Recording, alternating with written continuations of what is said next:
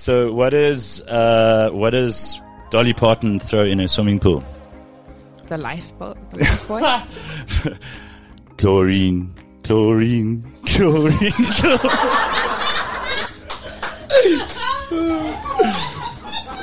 Matt is clearly not good at this game. Welcome to Women of Steel on the Matt Brown Show. This Women's Month, we chat to dynamic women smashing gender norms and shaping the current and future world of business and entrepreneurship. Join us for an extraordinary series celebrating empowered women from all walks of life. Get inspired this Women's Month with Women of Steel on the Matt Brown Show. Power to the woman. Yeah. No. Don't tell us how to be empowered. Hey guys, welcome to the final part of our Women of Steel series here on The Matt Brown Show. In this episode, prepare to dive into this incredible episode as I'm joined by former Olympic and Paralympic South African swimmer and multiple gold medalist Natalie du Toit. Today, we are going to make a big splash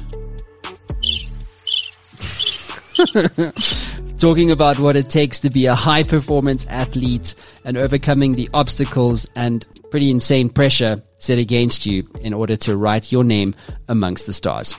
And you know, they say that you can achieve anything if you have the right support. But no matter who says you can do it, if you don't believe you can, you'll never make it. And so the truth is that it's about dedication. And dedication isn't about being the best every day. It's about trying to be your best even when feeling your worst. So tune into this inspiring and powerful episode and listen closely to our Don't Laugh segment where Chris drops some jokes that are a little bit too dry for the pool. so without further ado, let's get on with the show. And we're live. Hey guys, welcome to the final installment, if you can believe that, of Women of Steel. And last but not least is an incredible athlete, the Olympian, Paralympian, is that how you say it? yeah, well, Olymp- yeah, former Paralympic former- and, and Olympian. Yeah. Basically, she's awesome. Her name is Natalie du Toit. Welcome to the show. Thank you very much. Thanks, Matt, and thanks for having me on the show. Yeah, welcome, welcome, welcome. It's uh, not every day that you have uh, an, a former Olympian on a podcast, especially in South Africa.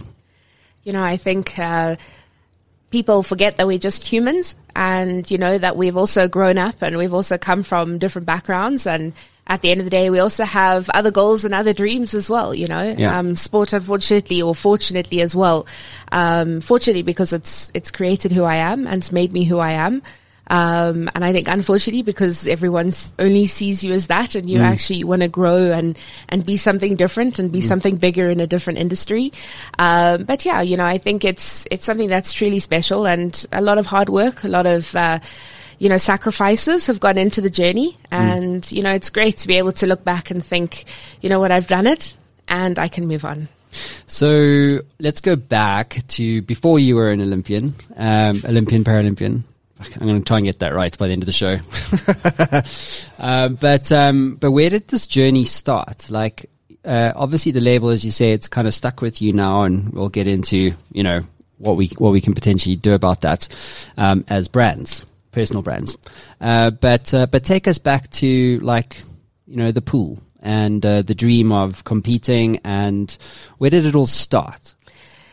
So you know, it's it's not a story of I want to go to the Olympics and I train and I go to the Olympics. Um, I grew up in quite a poor household, and my brother was actually the swimmer. Um, so he had a kind of scholarship at schools, and he also trained with a coach who coached for free. Um, and at the end of the day, I used to be that little girl that sat on the side of the pool and used to have to watch him swim every uh, training session three times a week at that stage.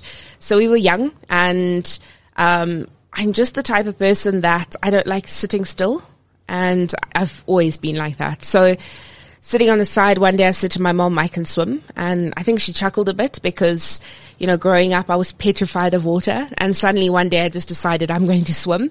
And she went up to the coach, and the coach said, "Okay, well, let's see what Natalie can do." And I got into the swimming pool, and my first first stroke I could swim was butterfly. Um, I always say I don't know if it was above the water or below the water, um, but ultimately it was. Yeah, I think you know, people talk about love at first sight. It was love at first feeling, um, getting into the water. And I just loved it. I love being able, the, the feeling of water of my body, the feeling of being able to go up and down. Um, and I trained with my brother's uh, club or squad as well. And he's three years older than me. So you can imagine he didn't like it at all. But because my parents couldn't go up and down, um, I trained with him. And I think I just grew from strength to strength. And you know, the more I achieved, the more I wanted to train, the harder I trained, the more I achieved, the more I wanted to achieve, etc. But, you know, the Olympic story, I think, only really began when I got a lot older. Um, you know, a lot of people say to you, but you're going to be the next champion and you're going to be the next world record holder, an Olympian. But you have to believe it yourself. You have to also be on a path that's quite close um, and know that you will be able to achieve it. Mm. So, were people taking you seriously at the time? And, and I, I, just from a story perspective, what was the year roughly that you did the started the swimming thing? Mama, Mama can swim. When was that? so this is going back. I was six. It would probably be around 1990. Okay. So.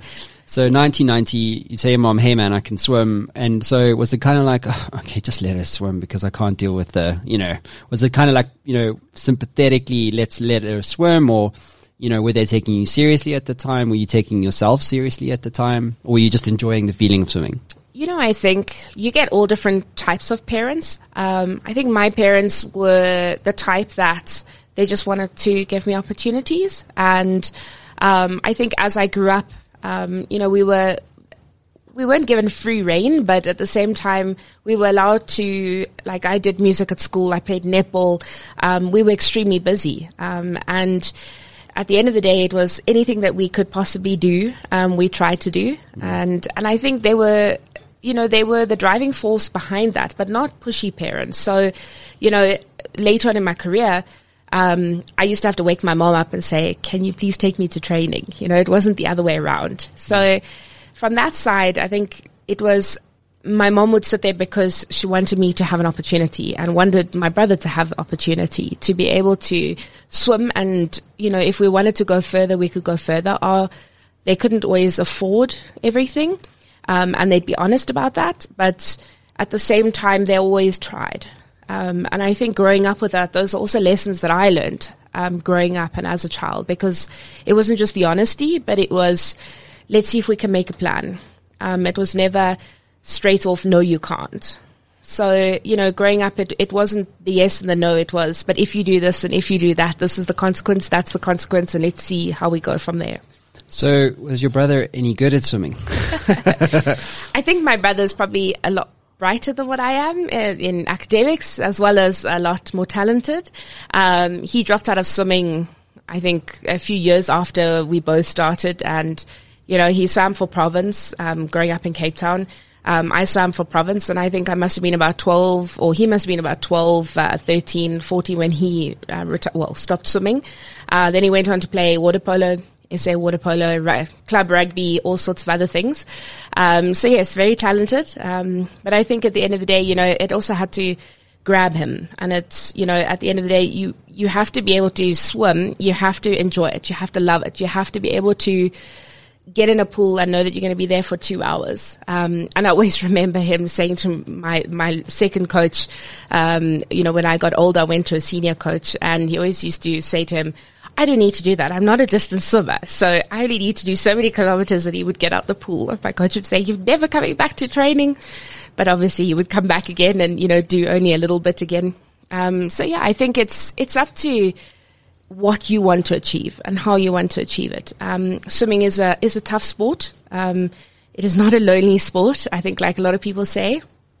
Um, you know, you have a squad, and there's my squad is amazing. If I missed a training session, I always felt like I was so behind everybody. So it was the the fear factor, yep. and I had to be there, and I had to do the same amount of work. And when we were there, we always pushed each other. So we always wanted to be better than than the next person. If it wasn't your stroke, you would try to beat the person who is the breaststroker, etc. So, you know, growing up, I think that was the the mentality and the the thought process through everything. Um, from the age of six, I started swimming galas and competitions.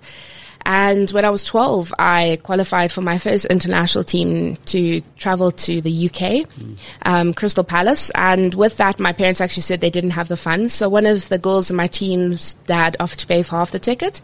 And my parents said, okay, we'll come up with the other half. And for pocket money, in the olden days, back in 1996, I walked down the main road in Cape Town for a week and I managed to raise a thousand rand. And in Really? those days, it was about six rand to the pound.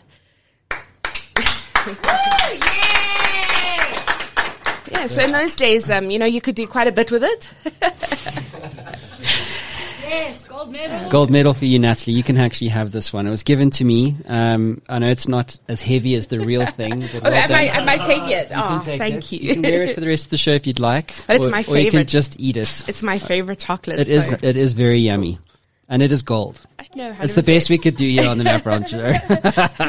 Thanks, so, um, but that's great. I mean, so when did things like you said that you know knowing what you want is really important, and you got to be prepared to make the sacrifice. You know, the two hours in the pool and blah blah blah. On top of it, by the way, you know, homework, social commitments, all this kind of stuff. And so that's hard, man. When you're like a teenager, you don't really know what you're about. You don't really know what you want. Or I suppose some, I'm not saying in all cases, but in the large majority, especially for myself, I didn't know what I wanted.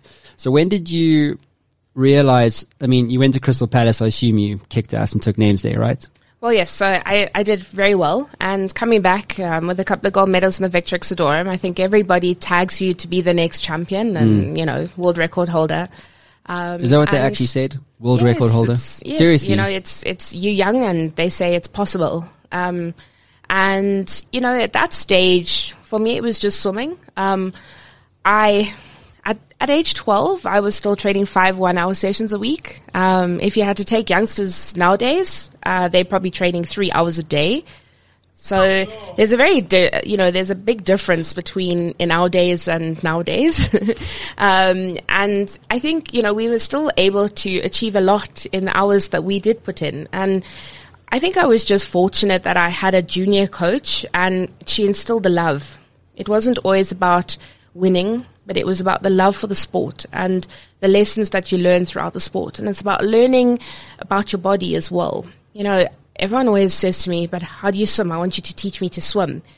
And I always say to them, there's, there's a fundamental lesson in swimming, and that is in the water, the same principles as an aeroplane flies is used for you swimming in water. So, Really? what do I mean by that? It means that when an aeroplane flies, it is of, of a shape that creates an air bubble. And in swimming, you create an air bubble around you. So the smoother you are through the water, the better. So the more streamlined. Um, and water isn't about just pulling your arm through it as fast as you can. It's literally about picking up that bubble. Um, so when you, you look at pictures and you see a whole lot of bubbles around your arm, it means that you're pulling air, that you're not pulling water. And obviously to move in water, you need to push as much water back as possible so that it propels you forwards. Um, and, you know, I think growing up, I was fortunate that I felt what my body was doing. I felt what my arms were doing. Um, you know, what my legs were doing. Obviously, you have to have a coach, and the junior coach was great because she kept reminding us, you know, don't drop your elbow. Your elbow must be the highest point of your stroke in the whole part of your stroke. Um, and why? So that you can push as much water as possible. Uh, so yeah, you know, it's, it's, it's those things I think that growing up and being part of the coach, um, you know, the coach instilling those lessons within me. Guaranteed, I did music as a subject. Um, piano, I sang in the choir, I played in the orchestra. I On played top of everything else, right? On top of it, you know, I played netball, I was goal shooter, I did athletics. I was one of those athletes that, you know, when you have inter-house, inter-house athletics and they're like, right, Natalie, you doing this and you doing this. First name on the list, basically. A- absolutely. For all the kids that wouldn't. No pressure. I was there. But I enjoyed it, you know, and again, you know, I was also an athlete that we would train and moving on to my senior coach when I was 14 years old, uh, we would train an hour in the mornings and then two hours in the evenings. And in the mornings, the coach would have to go to stretching classes and he would leave after like 45 minutes. And I would finish the set and everybody would be out the pool. And my brother would be complaining because I'm making him late for school. But nevertheless, I had to finish the set, you know. So it was, I think, part of that that that also instilled a lot in me in terms of life lessons and in terms of of going forward with life. So yeah, you know, it was it was a lot of hard work. I believe that I had to put in a lot of time, a lot of effort, and I neglected the friends and I neglected the studies. And when I retired, I think I I really did regret a little bit of it because I, I started from zero again. I started building up friends, studies, everything. Um, so currently studying, trying to work, trying to do some good within the sport as well, um, and you know doing motivational speaking and doing a bit of charity work. So it's a, a busy schedule. Um, traveling quite a bit, which is something that I enjoy. Um, but yeah, you know, I think going back and going back to the 12 year old when everybody said I'd be this Olympic champion, it wasn't about believing. It was, you know what, I'm doing it because I love it. And only at 14, uh, when I sat next to my coach before going up for a race at, at national championships, and he handed me a piece of paper and he said, this is the Commonwealth Games trials and this is the qualifying time. You can do it. Which And- was? Can you remember? Yes, it was 98. It was in KL. Um, and I was, I was literally 14 Sorry, and KL? Kuala Lumpur. Okay. So you're And- 14 years old, and what was the time? So it was Do you remember? uh, to uh, qualify uh, for uh, the to qualify. So it was the 400 meter individual medley, and I had just actually moved to him about three months prior to that, and I was swimming a five minutes 20, and the qualification time was four minutes 55. Stay with us. We'll be right back.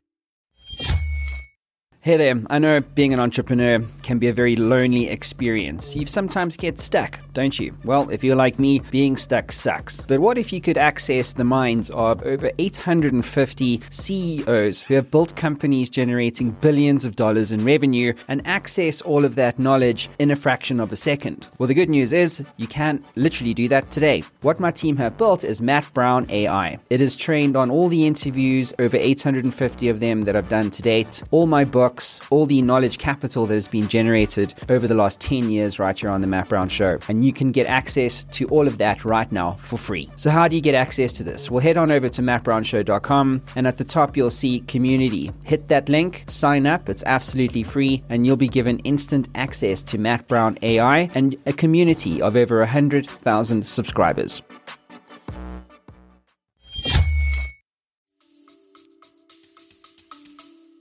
So you went that far, or I don't know, is how, how far is that actually to go from? Like 30 seconds, so that's uh, that's like one length freestyle. so that's quite a way, hey? it's quite a it's quite a distance. And the coach believed in me, you know, and you know I chuckled, and I spoke a lot in the call up room because I talk when I get nervous, and you know generally everybody just moves onto the other side of the call up room, but lining up for the race.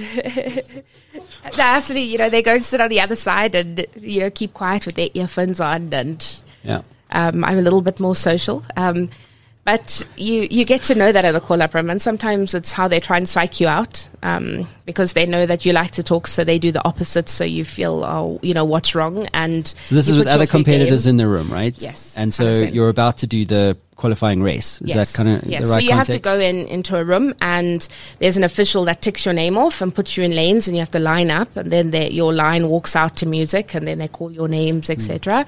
Um, yeah, I climbed up on the block, and you know the last words that my coach said to me was, "The girl next to you is going to go and try and qualify for the Commonwealth Games. Stay close to her and try and beat her." And you know, coming home in the home stretch of the last 50 meters, I remember doing a tumble turn, and both of us looked at each other, and uh, it, we had like like underwater. and absolutely. Look, I don't think the swearing, but but it was That definitely, definitely would be me. I'd be like the worst dude underwater. But it, it was definitely like the you know the race home. It was you know, interestingly enough, a few years later, I actually started training with this girl, and uh, she was I think twelve years older than me, and um, I said to her, "Do you remember that race back in 1998 when we when I was 14 and you were a little older?" And she said, "Yes. You know that last 50 meters. It was when we did that tumble turn. We had this whole conversation as to who was going to win and who was going to, you know, hit it home, etc." So coming in the last 50 meters and we were, I mean we were neck and neck and coming to the last 5 meters uh, coach always drilled into our heads that you don't breathe hit the wall uh, looked up and I'd won by a couple of split seconds so I'd qualified as well And so, By you know, in much? those days, I feel like clapping Sure. even though it was like seven years. Ding, I think ding. it was only like f- uh, four split seconds. Uh, But is that how much you qualified? No, by? uh, oh, you that was how by. much I'd won by. And then how much? What was your? Um, I, I think I'd, I'd qualified by like four tenths of a, you know, like 40, Really? 40 seconds. Yeah. that makes oh wow. Jeez, that's huge. Mm. Very, no, well, close, close, close. But you know, you qualify, and that um, in South Africa in those days we had to qualify eight times, um, very much like nowadays.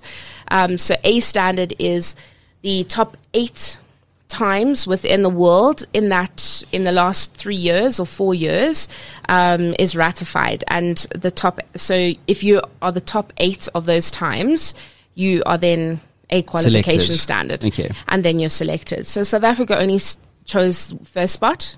Uh, had a lot of obviously critics saying the other girl should go because she's got a lot more experience. Um, and then going to KL and missing my race, missing the very first race. I'm so sorry? exactly. Um, How did that happen? What? we were basically just training, well, warming up in the training pool behind the time board because half an hour before the competition's about to start, you actually have to get out the main competition pool. And so my coach was the only coach, I think there were 20 of us, and he was the only coach to us. So he was trying to take times of everybody, and he just said to me, Nata, you're my swimmer. Um, I'm going to take you last. And I was warming up, and he said, Okay, we've done enough uh, speed work. You can get out and you can go and get ready and go and report for your race. And, you know, in those days, we had these normal costumes. You know, the tighter and the smaller, the better. I was young enough for it. As I got older, I was very grateful that you now have those suits that take Yeah, you yeah. like 20 odd minutes to put on. Yeah. But they keep all the fat in. So it's great. You know, everyone's on the same playing level. And, you know, it was, I had my racing costume on. I walked around the time board and I, I saw my name on the board. At first, I didn't think it was me. Um, and then the race actually started and then realized that there was a South African flag and realized it actually was me. And in those days, we also had to apologize in person, in writing to the officials, to the starters, because it's seen as though you, you're putting your competitors off and, as and well. it's disrespectful. So um, at the end of the day, they told me that they would only tell me in the evening if I could compete in the rest of the competition or not. Media had arrived and I didn't want to do it. So my coach said, Don't worry, he'll do it. And he went off and with his Hungarian accent, he said it was due to human error, but people picked it up as woman error. What? And yeah, so the stories were interesting. And what was I doing with the boys? What was I doing in the bathroom? And I think, you know, Is it's this international media or was no, it? so, oh, South Af- international, all media, South African, all media. Yeah, That's pretty fucking disgraceful, really. you know what I mean? How old were you at this point? I was 14. Great. Uh, especially after you've had people say that you shouldn't be going, that, that that. others should be going. Um, and I, you know, came back to South Africa. I had a decision to make if I wanted to carry on or not, and I just chose to just swim because I hadn't made up my mind yet. And I went to training, and I went to training, and I went to training. Didn't love it, didn't get into it, and only after about a year did I start coming around and and coming out of that. Um, It was tough because you know I really felt like I'd put South Africa's name into disrepute, and I'd I had you know really let everybody down, everybody that sponsored me, everybody that believed in me. Um, and you know, yes, I didn't have a flock of sponsors, but the handful that you do have is important, and you always like to try and do the best for them as possible. And That's yeah, a so lot of pressure. Sorry if I may add. That's a lot of pressure for a 14 year old to take. Do you know what I mean? Absolutely. You know, a lot of people ask me, you know, how did you just come out of your accident? And I always, I actually put it on par with with missing my race because when you're 14 and you go through something like that, it's it's also major loss. Um, and I think throughout my life, I've realized that whatever loss and whatever challenges you go through, it often you think the same and you feel the same. Um, you know, going through an accident a few years later, I I had been there. I had had that feeling, um, and I understood that I could also come through it. So. It's yes, it's challenges, and I think what helps me is that I, you know, after my accident, I have the prosthesis I put on every day, and so I feel it every day. I see it every day, and it's reminded reminds me every day. And I wake up every day, um, you know, proving to myself that I can do things. Um, and again, that's also lessons that I learned growing up as a young kid. Um, so all this stuff was actually good for you. It was kind of like fuel. Or was yes, it fuel at the time? I think so. I think so. So I am the type of person that negative and negative makes positive. Yeah, totally. I'm the same. It's like telling me I can't do something. Absolutely. You know what I mean? uh, you know, if you ask a lot of top athletes how they've achieved, they would say to you because nobody believed they could. And they just wanted to prove them wrong. Did you see that Russian and the Medvedev dude at the US Open recently? I you have. see that? Yeah. So he got he got um, booed essentially during his match, and he was playing. I, can't remember who he was playing, but it was like the semi-finals, and um, and the crowd was booing him. And he was like in his post-match uh, interview on the court, he was like, "The reason why I won today was because of all of you guys." And he's like egging the crowd on to boo him more because he said he uses it as fuel. Yeah, so look, I, I think sometimes it's it can you know you you might have the ability to do that while you're there, but I also think you know for me it's more about I I can't and I can't and I can't until one day I just say you know what let me just try because I can't keep saying I can't. Um, so you know from that perspective it's it's it's been a positive. I've also had a lot of people around me that are positive. So when I'm really negative, you know their last words will always come up when I'm at my worst. So, say for instance, you you swimming a race and you're extremely tired.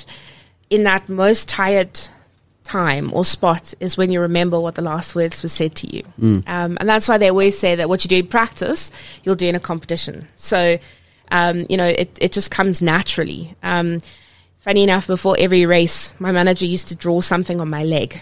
So it could be a flower, it could be a funny face, it could be absolutely anything. But it would be the last thing that I looked at before I dived, because as you take your marks, you look at your knee. And it was always the reminder of, okay, I must put my head down the last five meters. So there were a few things that I had to remember. And, you know, seeing that the last minute was the last minute I remember, and that's what you remember when you race. So, you know, those things are, I think, were special. And again, the team around me was really special because they had figured out how I work and enhanced how I work rather than let me be negative. So, yeah, I, you know, it was right time, right people. Um, I also believe that growing up in training, um, my hours added up, my age added up, and, you know, time spent in the water added up to 2008 when I competed at my best. So everything had lined up. And I was, I was, uh, what would you call it? Mature enough um, to be able to compete at the at the highest possible rank at the right time at the right place. So what did they say then? Did they say, "Hey man, cool, no worries, you can swim," in the rest of the comp? Yes, so I was able to compete in the rest of the competition, and with that, um, I swam extremely badly. Um, you know, to to add a, a positive to the story, um, obviously I went through a motorbike accident in, in We'll get on to that. in We'll get onto that. 2001. Okay, well, well, I mean, we can go slowly. But um, so, so you, you swam badly and whatever, but that obviously was a great learning experience. Nobody crashes it their first time, especially when they're 14, right? I I think uh, you know it's a lot of the way that a lot of people might think. However, it's not really like that. Really? Um, Why not? You know, in, in South Africa, I think with the, the budget system um, that we have within sport, you know, a lot of people always say there's no money in sport, and we had to be number one in the in the country to be able to qualify. So we had to work really hard to be able to represent our country. And I know for me, it was always I had to be that much ahead to know that I was safe, um, to know that you know what it's a guaranteed place. So, um, you know, growing up as well, there were a few competitions I didn't go to because my parents couldn't afford it. And, you know, you learn through those curves. So when you do go out there, you give your absolutely everything and you make sure that you're, you're ahead. So when something like that hits, it takes you back a million steps and, you know, you have to come forward, but you can only come forward when you're ready. So that was my choice was I hadn't made a choice or a decision if I would compete or not. And so I would swim until I'd made that choice. Um, you know, it's tough to swim for four years, to train for four years and miss out on a competition. Um, and like Commonwealth is every four years, Olympics is every four years. So it's a, it's a big decision to make if you want to carry on or not carry on. Um, obviously I had to have my academics as well and had to pass all my years, even though I was hardly at school. Um, but it was important. And, you know, it was just something, it was part of life. It was part of what I wanted to do. And so we went with it. But it wasn't like, you know, like Adriana Marez always dreamt about being coming like an alien, essentially. Do you know what I mean? But for you, it was just a process of I'm enjoying this in the moment. And wherever this road takes me, I'm going to get there. Absolutely, you know, and you know, part of that, part of having goals, which I believe are short term, missed a few of those. Dreams, which I believe are long term. I mean, I started swimming when I was six. In 2000, which was two years after missing my race at Commonwealth Games, I missed qualifying for the Olympics by 0.03 of a second. Oh my gosh. And to go through a challenge two years later is quite interesting. Um, and but you've been through the process, and you go through the process again, and you decide, you know what, I haven't made a decision yet, so let me get into the pool and swim. And you wait for the next four years. And 2001, I have a motorbike accident. And 2004 is Paralympic Games. 2008 is eventually when my Olympic dream came true. So you can Sure. see the space and the period in which it took. Um, you know, in 2001, I restarted, um, different stroke, different everything. Um, so started, pretty much started again. And again, you know, dreams are there. And dreams, I think I'm proof that dreams can be realized. Yes, it might take a few years, but it can be realized. 0.03 of a second. Have you ever played with a stopwatch? Let's do that. You can see how quick it is. I'm doing this. I don't know if your, your timer does it on your phone. It does. Stopwatch. Hold on. Uh, How do- they even time that? stopwatches are, are, I think, seven or eight decimals. Jeez. So, yeah. So from that man. perspective, it's it's quite hectic. I think on your phone you only have zero point three. You don't have zero point zero three. It's like Yeah. a fraction. It's literally. Yeah. It's faster than that even. Yes. Um, so it's how does obviously it? How does sorry? How does that make you feel? sorry, like, do you know what I mean? It's like uh, I, it's it's like being so close to being able to compete, and I think in in the in the three years or four years you're training, that's what you're trying. That's the goal, right? And so when you when you put so much time, and it's as you said, it's a, a lot of time in the pool, um, and the sacrifices you have to make to reach that goal, and then you just it's taken from you in theory. I know it's kind of like your fault, but it's kind of hard not to feel like it was so you know somewhere else. It's like a ripple in the pool that basically stopped the the time. You know what I'm saying? absolutely. You know, it could have been a breath. It could have been anything. Um, So how what what was your initial? You must have been gutted, right? Absolutely. Um, I always believe that you go through all the emotions and it's okay. You know, a lot of people say to me, you know, and I, again, I'll come back to my accident, but, you know, when was the day that you just turn around? Um, you don't. You know, every day is a choice. Um, you have moments where you stay at home and you cry and you don't know what to do, how to do it, when to do it.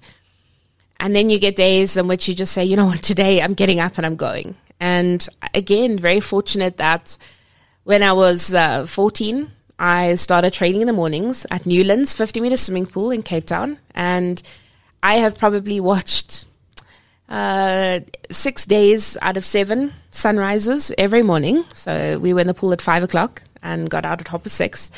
And so sunrises for me mean a new day and, you know, new beginnings. And, you know, if every day has to be a new beginning, then so be it. And you might come back that day and might think, oh, nothing went right. You know, or go to bed and you wake up the next morning, you think, oh, today's a new beginning until the day that it, it changes. Um, you know, and I always believe that, and, and I've, I've already mentioned it, but I believe that just as my life went, I came in contact with the right people. Um, I was given opportunities. I grabbed some, I lost some, um, which probably would have been better for me. But you know that was my my journey, and it's grab opportunities. It's the people that come along the way that helped me, and I was just in the right place, the right time. Um, you know, with the the right what would you call it? Um, training programs, the right coaches, um, and you know that was part of my journey. Hey guys, so as digital citizens, we are all exposed to the good, the bad, and the ugly of social media and the internet. Being a victim of cybercrime, cyberbullying, revenge pornography, etc., can be devastating and scary. But, you know, it's not the full story. We do, in fact, have good news here. There's a company called Save T-Net Cyber Safety, and they help victims for free by connecting you with the relevant experts such as forensic analysts, psychologists, and the right people at the police and legal advisors. This is a for purpose company, and they also share the cyber safety message at schools, corporates, and everywhere they can. But they do need your help. So get involved. If you are an expert, join their network or let your CSI funding keep this engine going by empowering SaveTNet to reach more schools and affected people as possible. If you'd like the full story, check out my interview with Rianette Leibowitz, the founder of SaveTNet, right here on The Matt Brown Show. And for more information, visit savetnet.com. Amazing. So we're going to now come back to you where you, where we are in the story. But let's, Chris, are you ready? We're going to play a game of uh, don't laugh.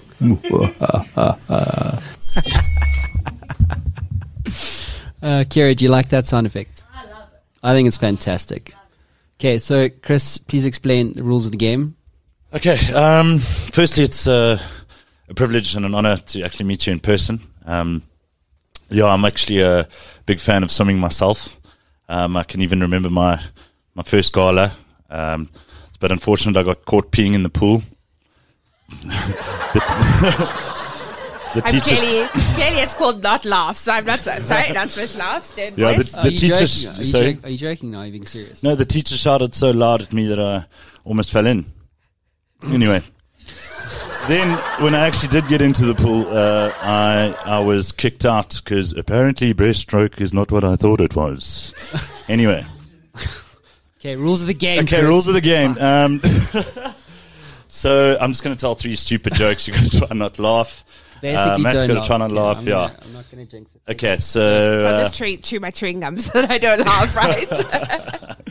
so what is uh, what does Dolly Parton throw in a swimming pool? the lifeboat, the lifeboat. Chlorine, chlorine, chlorine. chlorine.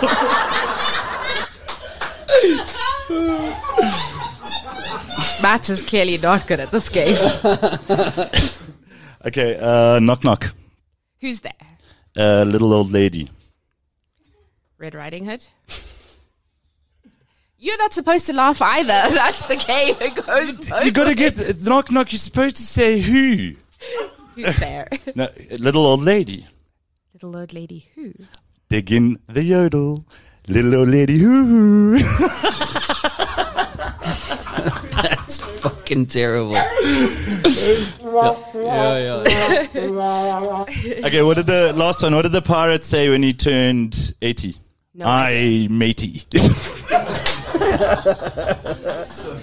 So I don't know if you've seen comics, right? Thanks very much. Uh, I think you did good. That's uh, one down on me. Okay. I have no idea, but you were laughing at my jokes. I lose. Yeah, you definitely lost. Okay, well done. Shame, thank you. That's hilarious. Well done. well, you laughed through throughout it all.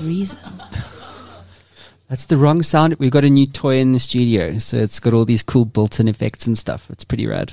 Sounds So- a little creepy though. It does. It does. We're we're learning. We're learning as we go. Um, yeah. So so then let's talk about the probably the event that defined kind of you know you and ultimately kind of the label that you have today. Um, motorbike accident. Was, were you were you doing wheelies? No, sure. I was on my way from training to school. Um, I actually got a scooter because I was completely anemic and no iron injections, tablets was working. And my doctor said I had become a cyclist or a swimmer. Now, cycling was my mode of transport to school, to training. Um, so I don't know if anybody knows Cape Town, but uh, I drove from, um, I lived in Southfield. Um, so where would you call it? Uh, Diep River area. I actually lived in Diep River. Sure. So we were probably neighbors growing up. You probably were. I might be a bit older than you, but um, going from Diep River, Southfield to Newlands in the morning, uh, Newlands all the way to Redham and Tokai, Tokai back to Southfield, Southfield back to Newlands, Newlands back In a day. to, to Southfield. So yes, and I trained three, On four hours a day and went to school and did other sports as well. So I was extremely anemic and nothing was helping. And my dad uh, was part of the team that built the scientists, uh, well, built the base for the scientists to stay in, in Antarctica every year. And one year he came back and he said, Nats, I've got some extra money for you. Um, I'll get you a scooter. And so I didn't have a, a normal scooter. I had a semi-automatic bike because I never ever wanted to drive automatic. Now I have to drive automatic, seeing as though my license says glasses, prosthetic leg, automatic. I have all the restrictions possible. But um, from that perspective, I got my scooter and I promised them that I would go nowhere but training in school and home. And I was on my way from Newlands to Tokai, um, the back road, when I was approaching a stop street. And at this particular stop street, uh, people usually take a shortcut through the parking area that's on the corner. It's actually a, bl- uh, a blue veterinary clinic. And the lady took a shortcut through the parking area and just drove into me. So it was an impact accident, not a speed accident, and she actually crossed over me. So her left hand side hit my left hand side, and my leg burst. Um, and you know, lying in the road, I had a witness that was sitting in a four by four and saw it all. He came and was holding my leg together and was telling me all about his kayaking experiences, and I've never kayaked in my life, so. I just kind of assumed that, you know, he was trying to, um, you know, keep me positive. And the first person, Max, since he was the lady, used to wax my legs, and I used to swim with her kids as well. And so they put my bags together. Um, she called my mom, and I think my mom asked her a few questions, and um, I just remember her saying that no, she's not okay. And furthermore, uh, my coach arrived, and I said to my coach, please, if my mom sees me, um, because she had to come from Southfield and to Newlands, and there's three schools in that area, so the traffic is a little crazy. Um, and I said, if she does come, and just let her see that my face that I'm okay. Don't let her look at anything else, and which she actually did. A lot of my swimming friends passed me and hadn't realized it was me until obviously the story got out, um, which wasn't very long afterwards. And yeah, I think the ambulance arrived about an hour and a half afterwards um, because of the traffic. And when they arrived and put a drip in me, um, I got into the ambulance and I believe I, I said to them that if the bag had to drop on me, I would sue them. No idea where that came from. and then got to, you know, these all random the things, that one could- says. All the things you could sue them for. And, you know, if you had to know anything about me, um, I probably wouldn't sue anybody in my life. But, uh, you know, it's. I got to hospital and I, I blacked out. I think I just had, you know, the morphine had started working. And um, later that afternoon, they x rayed me and they found out that I was a swimmer. So they tried to save my leg. And for a week, they may, were going to make decisions of taking muscle up my back and bone up my hips and insert it into my leg um, and then I would have something like 20% usage of it. My mom offered her leg, which I'm very grateful I didn't get. But um, It's one leg too many. You know, anybody else's leg, just no, not from you, mom. yeah, you know, we, we don't quite have. I think I got more my dad's uh, genes when it came to legs than my mum, so it would have looked very odd. But no, you know, I think I I mentioned it because you know it's important as to how others cope with the situation, and I think that was my mom's way of also coping. Um, you know, they always say that you shouldn't bury your child before you pass away and i think it's a similar thing you know. My mom wished that would happen to her not to me etc because i had so much life. And i appreciated that as much as i you know i can joke about it and she can joke about it now. Um, for many years of my life my mom also couldn't look at my leg. Um, so she's never looked at me past my waist. So Like have you ever? ever spoken to a person that never looks down never um, To this day? interesting um, yeah to this day That's yes. nuts, man. Well, I suppose So- she feels guilty that she, you know, I suppose, are, are you- are you a parent at all? no No, okay. No. So, so you have like with so my wife, funny enough, was just oh, you know, sorry to interrupt you, but it's poignant. So basically, it's like parents always want to protect their kids, absolutely you know, and that's their primary thing. So she'll feel guilty even till the day that she passes. You know what I mean? It's just Absolutely. I wasn't there, even though it's impossible for you to be there. You still blame yourself, like Yeah. that's a that's a mom, you know. you know, I know my dad blames himself because he got me the scooter, um, and he shouldn't have got me the scooter. And you know, everybody says that scooters are dangerous, and I, I always believe it's it's fate. You know, I think it would have happened anyway. Um, I, you know, even though it's a, a negative thing, I think a lot of positive has come from it. And, you know, with my swimming career, with my accident, it's made me who I am today. You know, I've learned a lot of lessons. I've met people that I don't think I would have ever met in my entire life. And I've, you know, I've been able to pass on lessons which I don't think I ever would have had the opportunity to. And that's something that I'm very passionate about. So, you know, it's enabled me to fulfill dreams and, and goals and wishes that I also have. Um, and yes, it was, you know, not a nice time. And my parents had to try and make these decisions. And then from the Monday, the accident happened, the 26th of February, uh, 2001. And in, by the Friday, I think it's the 26th of February, um, they, my leg started going gangrene. So they had to amputate. Um, you know, bearing in mind that they couldn't sew anything up because my leg had actually burst, and every day they went in and removed dead tissue, etc. And you know, thank goodness, I think they didn't take muscle and bone anywhere because I'm still strong in the rest of my body. Yeah. And you know, even my leg, I broke my top half of my leg in three places as well. So I've got a metal rod down my bone. Um, and I've got three screws, and you know I'm happy that they're there because it's giving my bone some strength. Um, but I'm a through knee amputee, and so that means I now have one and a half knees, which is great when you sit in airplanes. Um, so What? Sorry. it's, it's yeah, my knees just don't fit in the airplane. It's between Oh, the seats. okay, I get it. So uh, trolleys generally ram my foot constantly. Um, and shame the air hostess usually has a heart attack that she's like rid- ridden over my toes or something. And I'm just like, don't worry about it. It's okay. She totally milked that. Ah, my leg. yeah, that's what you see. Yeah. But yeah, you know, it's it's there's a lot of challenges, and I think I was very fortunate that my parents actually had a whole lot of disabled um, athletes and people come and speak to me when I was in hospital and just share some of their experiences with me. And ninety nine point nine percent of them said that. They wish like the accident hadn't happened. They were so negative. And there was just one gentleman that came in, very tall gentleman, and I didn't see any disability. And he came and he sat down, and I'm still trying to figure out is it an arm, is it a finger, is it a foot, is it a toe? You know, what is it? And uh, he went on, he told me these stories about how he ran the San Francisco Marathon, um, etc. And I'm still waiting for this disability to come out. And eventually he took his shoe off, and he was missing half a foot, and I chuckled because it kind of looked like an elephant's foot. Um, so only disabled people can chuckle, nobody else, please. Um, but uh, you know, I think I just, I was just grabbed by what he said and how he said it. And again, with my family, they never, never ever said that I couldn't. It was always, let's see what you can do. And so, you know, got out, out of hospital as quickly as I could. And yeah, you know, got back into the pool before I could walk because I had to wait for all my wounds to heal.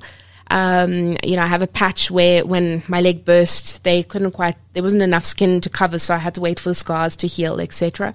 Um, and yeah, so it was a, quite a speedy recovery. I think I, you know, started, I got back in the pool about six months afterwards, and you know, by nine months a year, I was busy walking. I was back walking again, um, and yeah, it was just quick enough that I, I hadn't missed my leg.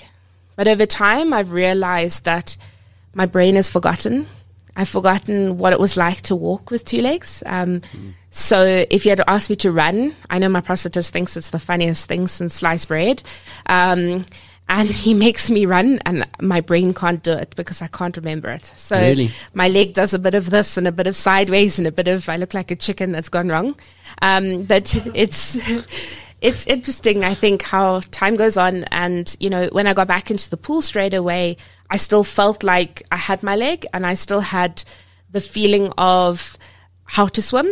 And then as time went on, my body started to compensate and do its own thing, and I forgot what it was, what it felt like to swim with two legs. Hmm. So again, every day you wake up, you decide what you want to choose in life, and and you know, do you want to be positive? Do you want to be negative? And yeah, So that so you so was it simply a case of saying, well, I choose to be positive about this event that happened to me? Was it simply was it as simple as that? Because like I can only speak for myself, but you know, touch wood or whatever, or touch wall, grass green, and ring some bells. But basically, you know, if I lost a leg, I'd be seriously pissed off. You know what I mean? I'd be angry about the fact that I couldn't change it, and that I'm I would be quote unquote a victim of this event that wasn't part of my control at the time. You understand? Um, and it's easy to become a victim, you know, when that kind of thing happens. I'm saying not necessarily losing a leg all the time, but when something really bad happens to you, you know, or someone that you love and it was beyond your control, it's easy to get angry um, and to choose the path of a victim. And yet, from what you've said, it feels like you you naturally gravitated to, well, you know, hey, I've lost a leg, it's all good. You know, I'm going to keep living the dream. I don't think it's as simple. No, no, it's Um, not. But, that's through- what I wanted to get to. throughout my life, I think I've been through enough and through so many challenges that I've also learned to switch off. Um, so I can switch off quite a lot until I'm ready to deal with it. Um, As you compartmentalize. so I can't. Yeah, um, it's I've I've only understood that as life went on, and as I went, my parents thought I needed to see a psychologist as well. Until I told them they, they need to go visit my parents because I think they need more than what I do.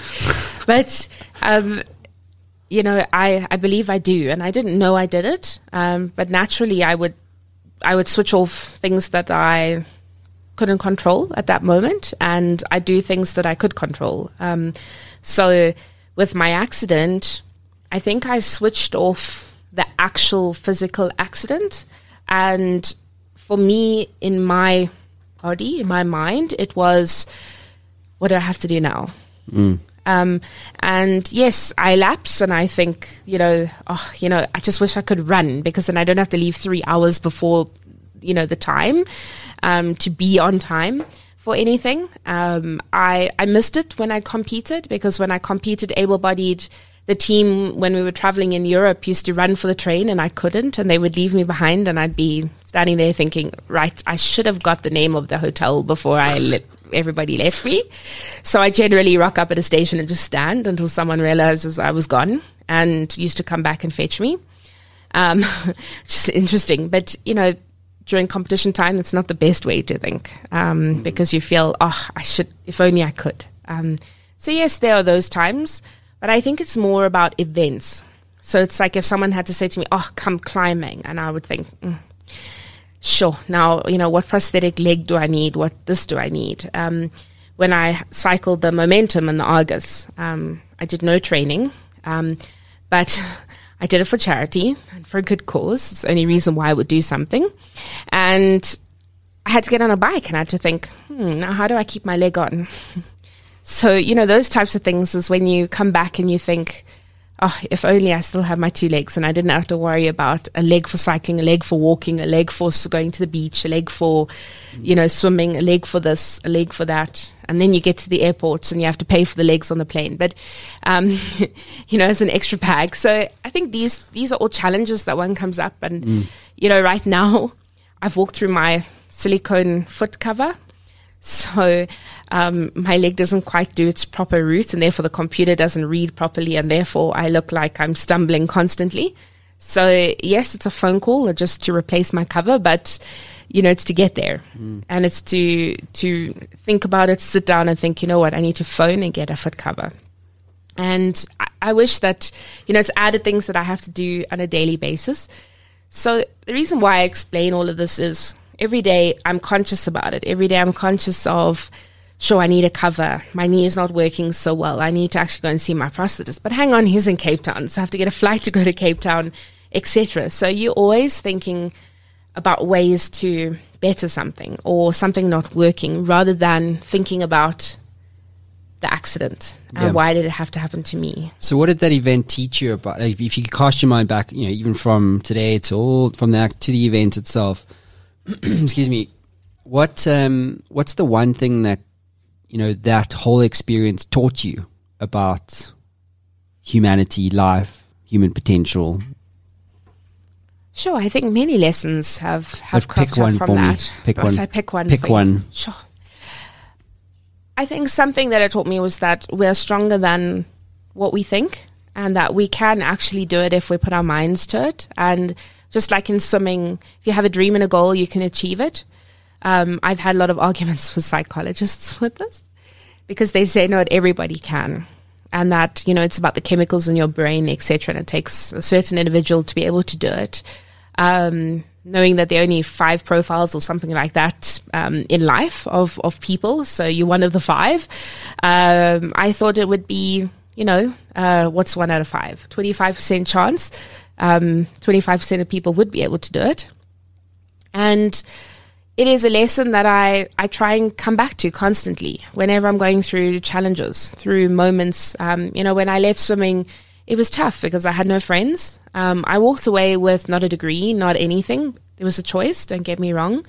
Um, and now I'm studying and doing everything, trying to. um, because that's what I wanted to achieve. But you feel lonely. You feel like it wasn't really worth it. You feel like, um, you know, yes, I achieved my goal, um, and what now? And so going through that, and you learn that, hey, you know, you're strong. You can. Um, it just teaches you that you can. Yeah, I totally subscribe to that. Hence why hashtag Women of Steel, right? Um, and so the other thing that I've read recently, and this is like a documented thing now, and at the time I don't think it was as people weren't really aware of it, but it's like when you when you train for four years and uh, you compete at the Winter Olympics and you win, right? Most like eighty percent of Olympians get depressed straight afterwards. Absolutely. Did that happen to you? I I I told the psychologist that I think I was depressed, but they turned me around and said, "No, I'm not. I must leave." But um, I think at the end of the day, one of the most important parts about that is that when you work so hard and you give up so much to achieve something, once you've achieved it, it's now what now? Mm. Who am I? That thing becomes you. And I was fortunate that I think throughout my career, I had a really good manager, and we spoke about brand earlier, who decided that, you know, Natalie's more than just a swimmer. She's also a brand. And I was part of all of that. I was part of building, and the brand is actually me. Um, you know, it's not anything added, it's not anything changed, it's, it's me. I try and reinvent myself every now and again, but I'm a little stuck in the middle of reinventing myself right now. But, um, you know, it is, I was fortunate that I had that part of it. So I had questioning. Yes, I went through a lot of politics, and with the politics came all the negative. And yes, I spent probably a few months wishing that, you know, it never happened. But I always wanted to retire when I was 28. And I retired when I was 28. It's 28. ambitious, you know. And no matter what, I was going to retire at 28. Mm. And if I had gone to the Olympics, if I had not gone to the Olympics, but I knew that I had trained my hardest, I had given, I couldn't give any more time to train. And I also know that I physically couldn't give any more in competition. And when I walked away at 28, I could honestly say that. And so for me, it was not something that I had to retire straight away. I had to retire because of injury. I had to retire for anything, but I had planned that. I didn't know it was in London at that stage, but I knew that I would retire when I was 28. And so it was always on the cards, and you can prepare yourself. You're not always fully prepared. Um, I don't think by any means. Uh, what came after that was quite tough. Um, trying to find what it is that I could possibly be good at. Um, you know, you talk about being in high school and not everyone knowing what they what they want to go into. Now you've finished 28. What do you do? You've got to study. You've got to do all of that. I tried to study. I did a BSc um, in human movement sciences and genetics. And because I was training eight hours a day, I couldn't fit in all the hours. And so I built up credits and I was physically not there for any exams. And because of that, I didn't get my final year or half year credits. And so I decided and I walked away from it. Um, and so now studying, you know, business management and having to go into something completely different because I'm no longer in that side of things. I also, you know, I'm not that active. I can't run. I can't do things like that. So there's no ways that I could have become a biokineticist. Um, You know, do exercise. How do I show people what exercises to do? So a lot of that was something that I had to think about. And again, fortunate that about a year, two years after I retired, I found a passion. And a passion that took over the passion of swimming Which was? social media. Really? So I spend just as much time on social media and doing social media for businesses as I think I did in the pool. And it gives me a very similar feeling. Really? And I think that also helps with the what you would call depression because you find almost like a calling again. Um, Meaning. a meaning, yes. You know, when you leave Olympics, it's kind of like you come back and you think, now I've done it. What now? You know, I always say that qualifying for Olympics is actually the biggest achievement that you can ever do. Because being at the Olympics, unless you're going for gold medal, um, that's a different story. But being at the Olympics because you've qualified after 20 years um, is like big deal. It is the mountain Yeah. what now? You come back and you think, who am I? I was this for 20, 20 you know, 26 years. How do I, how, what do I do now?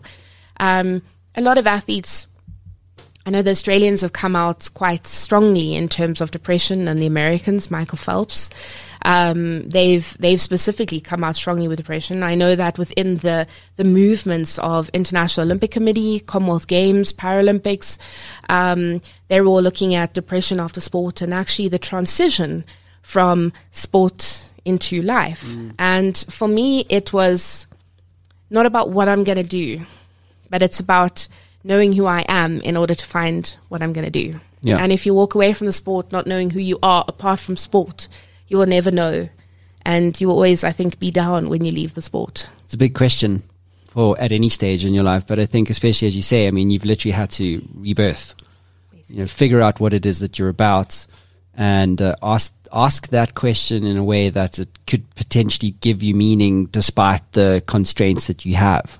Do you know I mean? Absolutely, absolutely. And you know, for me, um, I don't like getting into trouble, so I play it very safe. And my manager just said to me, Natalie, you need to make mistakes, and I'm going to let you go a little because you need to make those mistakes. You need to do things that you didn't do as an athlete. And you know, it was tough because I felt like everybody had just let me go.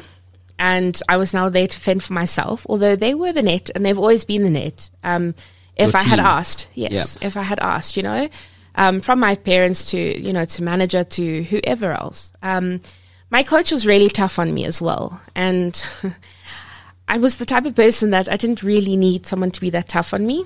Um, so, you know, if anything went wrong, it was Natalie. Why did you do this? And Natalie, even though it wasn't me.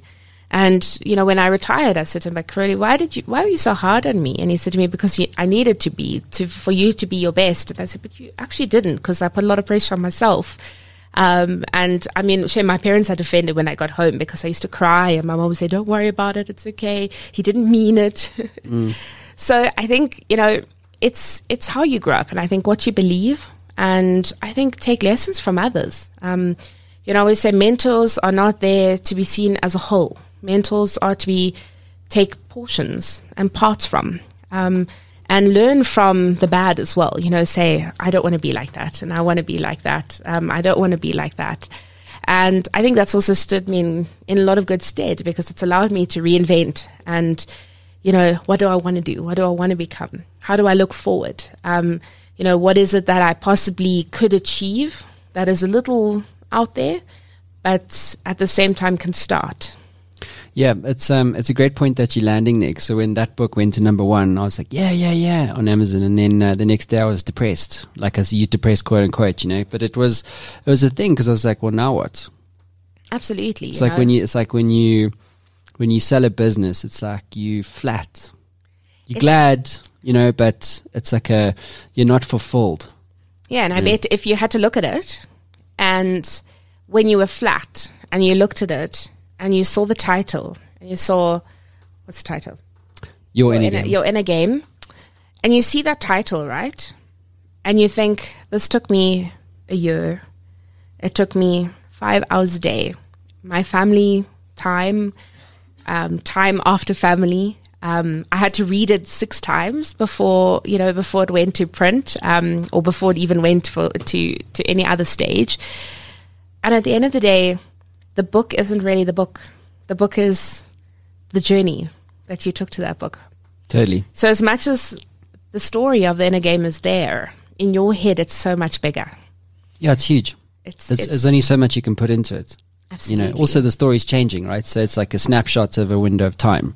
absolutely, and I mean that's they say that you know humans only have a span of so many minutes. No, I'm joking, but um, so so but that's also precious because you've shared a snapshot, and there's always another snapshot that can come, and that for me is like reinventing. It's like you know improving yourself. When you look back at this book, you'll also think, "Wow, how far I've come," because not all of us see the journey that we've taken.